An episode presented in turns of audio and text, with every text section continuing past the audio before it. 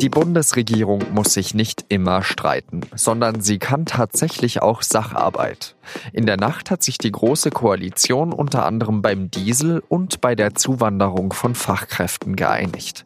In Auf den Punkt, dem SZ Nachrichten Podcast, stellen wir Ihnen die Beschlüsse vor. Heute ist Dienstag, der 2. Oktober und mein Name ist Jean-Marie Magro. Mehr als sechs Stunden haben die Spitzen von Union und SPD im Kanzleramt beraten. Dann, um 2.39 Uhr in der Früh steht fest, die Große Koalition hat sich beim Diesel geeinigt. Die Bundesregierung muss handeln, weil in vielen deutschen Städten die Luft zu schmutzig ist. In Hamburg und Stuttgart sind Fahrverbote schon verhängt worden. In anderen Städten drohen sie. Jetzt sollen Besitzer von älteren Autos auf saubere Modelle umsteigen, sagt Verkehrsminister Andreas Scheuer. Wir können den Verbraucherinnen und Verbrauchern in den besonders betroffenen Städten ähm, attraktive Tauschangebote machen, große Möglichkeiten zum einen von der Prämienseite her, aber vom anderen Seite auch über Leasingmodelle, so dass ähm, eine unangemessene Belastung der Dieselfahrer nicht stattfindet. Solche Rabatte können zwischen 2000 und 10.000 Euro betragen. Die Prämien sollen nicht nur gelten, wenn man sich ein neues Auto kauft, sondern auch beim Kauf eines Gebrauchtwagens. Ein wichtiger Punkt für die SPD, denn viele können sich trotz Prämie kein neues Auto leisten.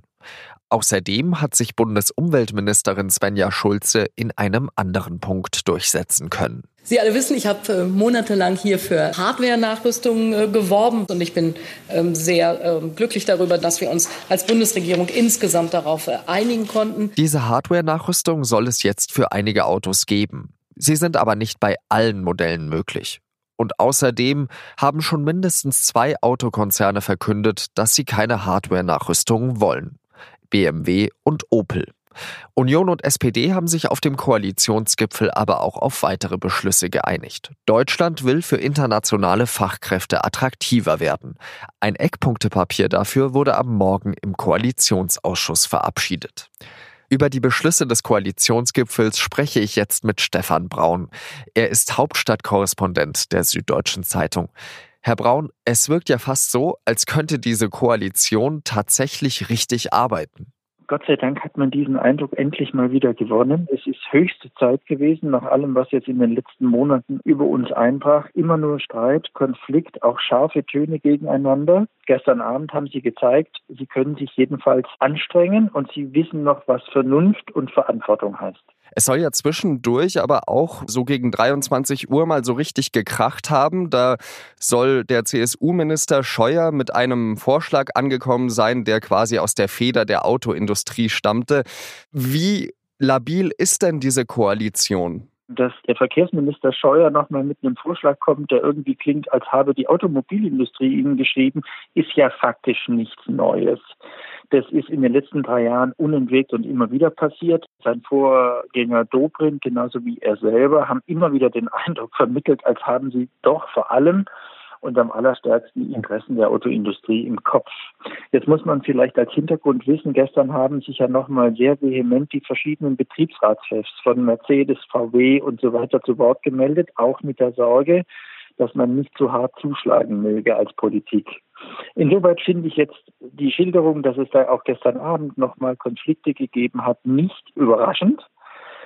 Ich kann nicht sagen, wie stabil das ist. Ich glaube aber, dass Sie gestern Abend nicht nur gemerkt haben, dass Sie endlich vernünftig agieren müssen, jedenfalls versuchen müssen, Kompromisse zu erreichen. Sie haben vielleicht auch gespürt, dass das kein Hin und Her mehr werden darf. Deswegen, wenn es jetzt einigermaßen gut rezipiert wird, könnte es sein, dass die Vernunft weiter einzieht. Eine Prognose wage ich aber nicht. Es wurde ja nicht nur über den Diesel verhandelt, sondern es gab ja auch eine Einigung auf ein Eckpunktepapier für die Zuwanderung von Fachkräften. Und äh, da gab es gerade eine Pressekonferenz, wo Seehofer und Hubertus Heil und Peter Altmaier große Einigkeit demonstriert haben. Wer musste sich da auf wen zubewegen? Ich würde jetzt mal sagen, das ist schon ein kompletter Kompromiss. Ja, sie bekommen endlich, was die SPD wollte, nämlich ein Fachkräftezuwanderungsgesetz. Ja, sie nehmen dieses Phänomen endlich so ernst, wie es sein muss, dass man auch zwischen einer Arbeitsmigration und der Asylpolitik präziser unterscheidet. Beides ist wichtig, beides ist seit Jahren überfällig. Gleichzeitig zahlt die SPD und zahlt eigentlich auch die CDU von Angela Merkel einen Preis, weil es das, was zuletzt insbesondere viele, viele kleine Handwerker, kleine Unternehmen, Privatunternehmen, Brauereien und so weiter gefordert haben, kriegen sie nicht, nämlich den sogenannten Spurwechsel, dass Leute, die sich in den Jahren 2015 und 2016 sehr gut integriert haben, die sich engagiert haben, die eine Ausbildung gemacht haben, jetzt bleiben dürfen. Das wird für die Handwerker und viele andere möglicherweise zu einem sehr harten Schlag führen. Also es hat schon ein Geben und Nehmen gegeben. Ob es klug ist, dass diese Leute nicht die Chance bekommen, hier zu bleiben, würde ich sehr in Frage stellen.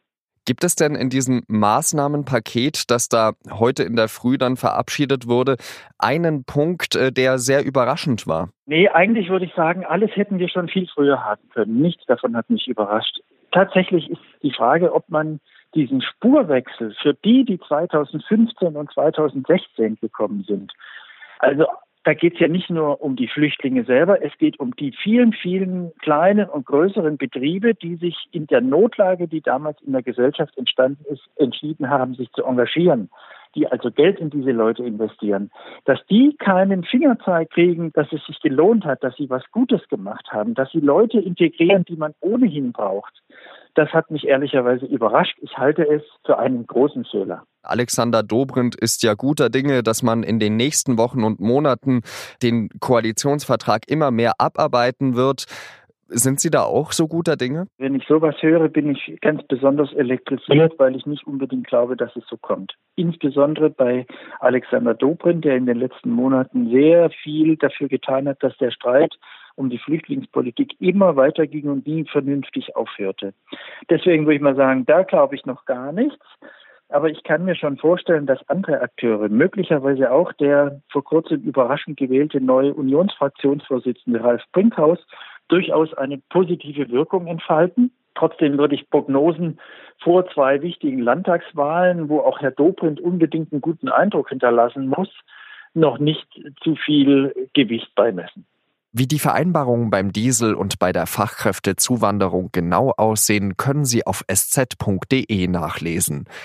Ich danke Ihnen, Stefan Braun. Viele Grüße nach Berlin. Gern geschehen. Und jetzt drei weitere Nachrichten, die an diesem Dienstag wichtig sind. Der Automanager Rupert Stadler scheidet mit sofortiger Wirkung aus den Vorständen von VW und Audi aus. Der Audi-Chef Stadler und der VW-Konzern, zu dem Audi gehört, haben sich einvernehmlich getrennt. Stadler ist im Juni verhaftet worden. Im Zusammenhang mit der Dieselabgasaffäre wirft ihm die Staatsanwaltschaft München II Betrug vor. VW verhindert so, dass Stadler Zahlungsansprüche in zweistelliger Millionenhöhe stellen kann. Stattdessen wird er deutlich weniger als eine Million Euro Sofortzahlung erhalten. Künftige Ansprüche kann er erst stellen, wenn er nicht verurteilt wird. Den diesjährigen Physik-Nobelpreis teilen sich Arthur Ashkin, Gérard Mourou und Donna Strickland. Die Forscher aus den USA, Frankreich und Kanada werden für ihre Arbeit auf dem Gebiet der Laserphysik geehrt, teilte das Nobelkomitee am Dienstag in Stockholm mit. Ohne die Erfindungen der drei Physiker gäbe es keine Augenlaser, mit denen heute Millionen Menschen operiert werden, oder Laserpinzetten, mit denen winzigste Strukturen im Nanobereich bewegt und herausgeschnitten werden können.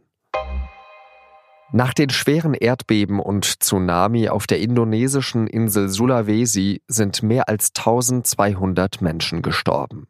Die UN schätzt, dass etwa 800 Menschen teilweise schwer verletzt wurden. Mehr als 190.000 Menschen sind dringend auf Hilfe angewiesen. Die Bundesregierung hat 1,5 Millionen Euro Soforthilfe bereitgestellt. Das war auf den Punkt der SZ Nachrichten Podcast. Redaktionsschluss war 16 Uhr. Am Mittwoch, am Tag der deutschen Einheit, gibt es leider keine Folge von Auf den Punkt. Wenn Sie Fragen, Lob oder Kritik an unseren Podcasts haben, dann schreiben Sie uns doch einfach an podcast.sz.de. Wir freuen uns über Ihre Nachrichten. Ich wünsche Ihnen dann bis Donnerstag eine schöne Zeit und sage Adieu.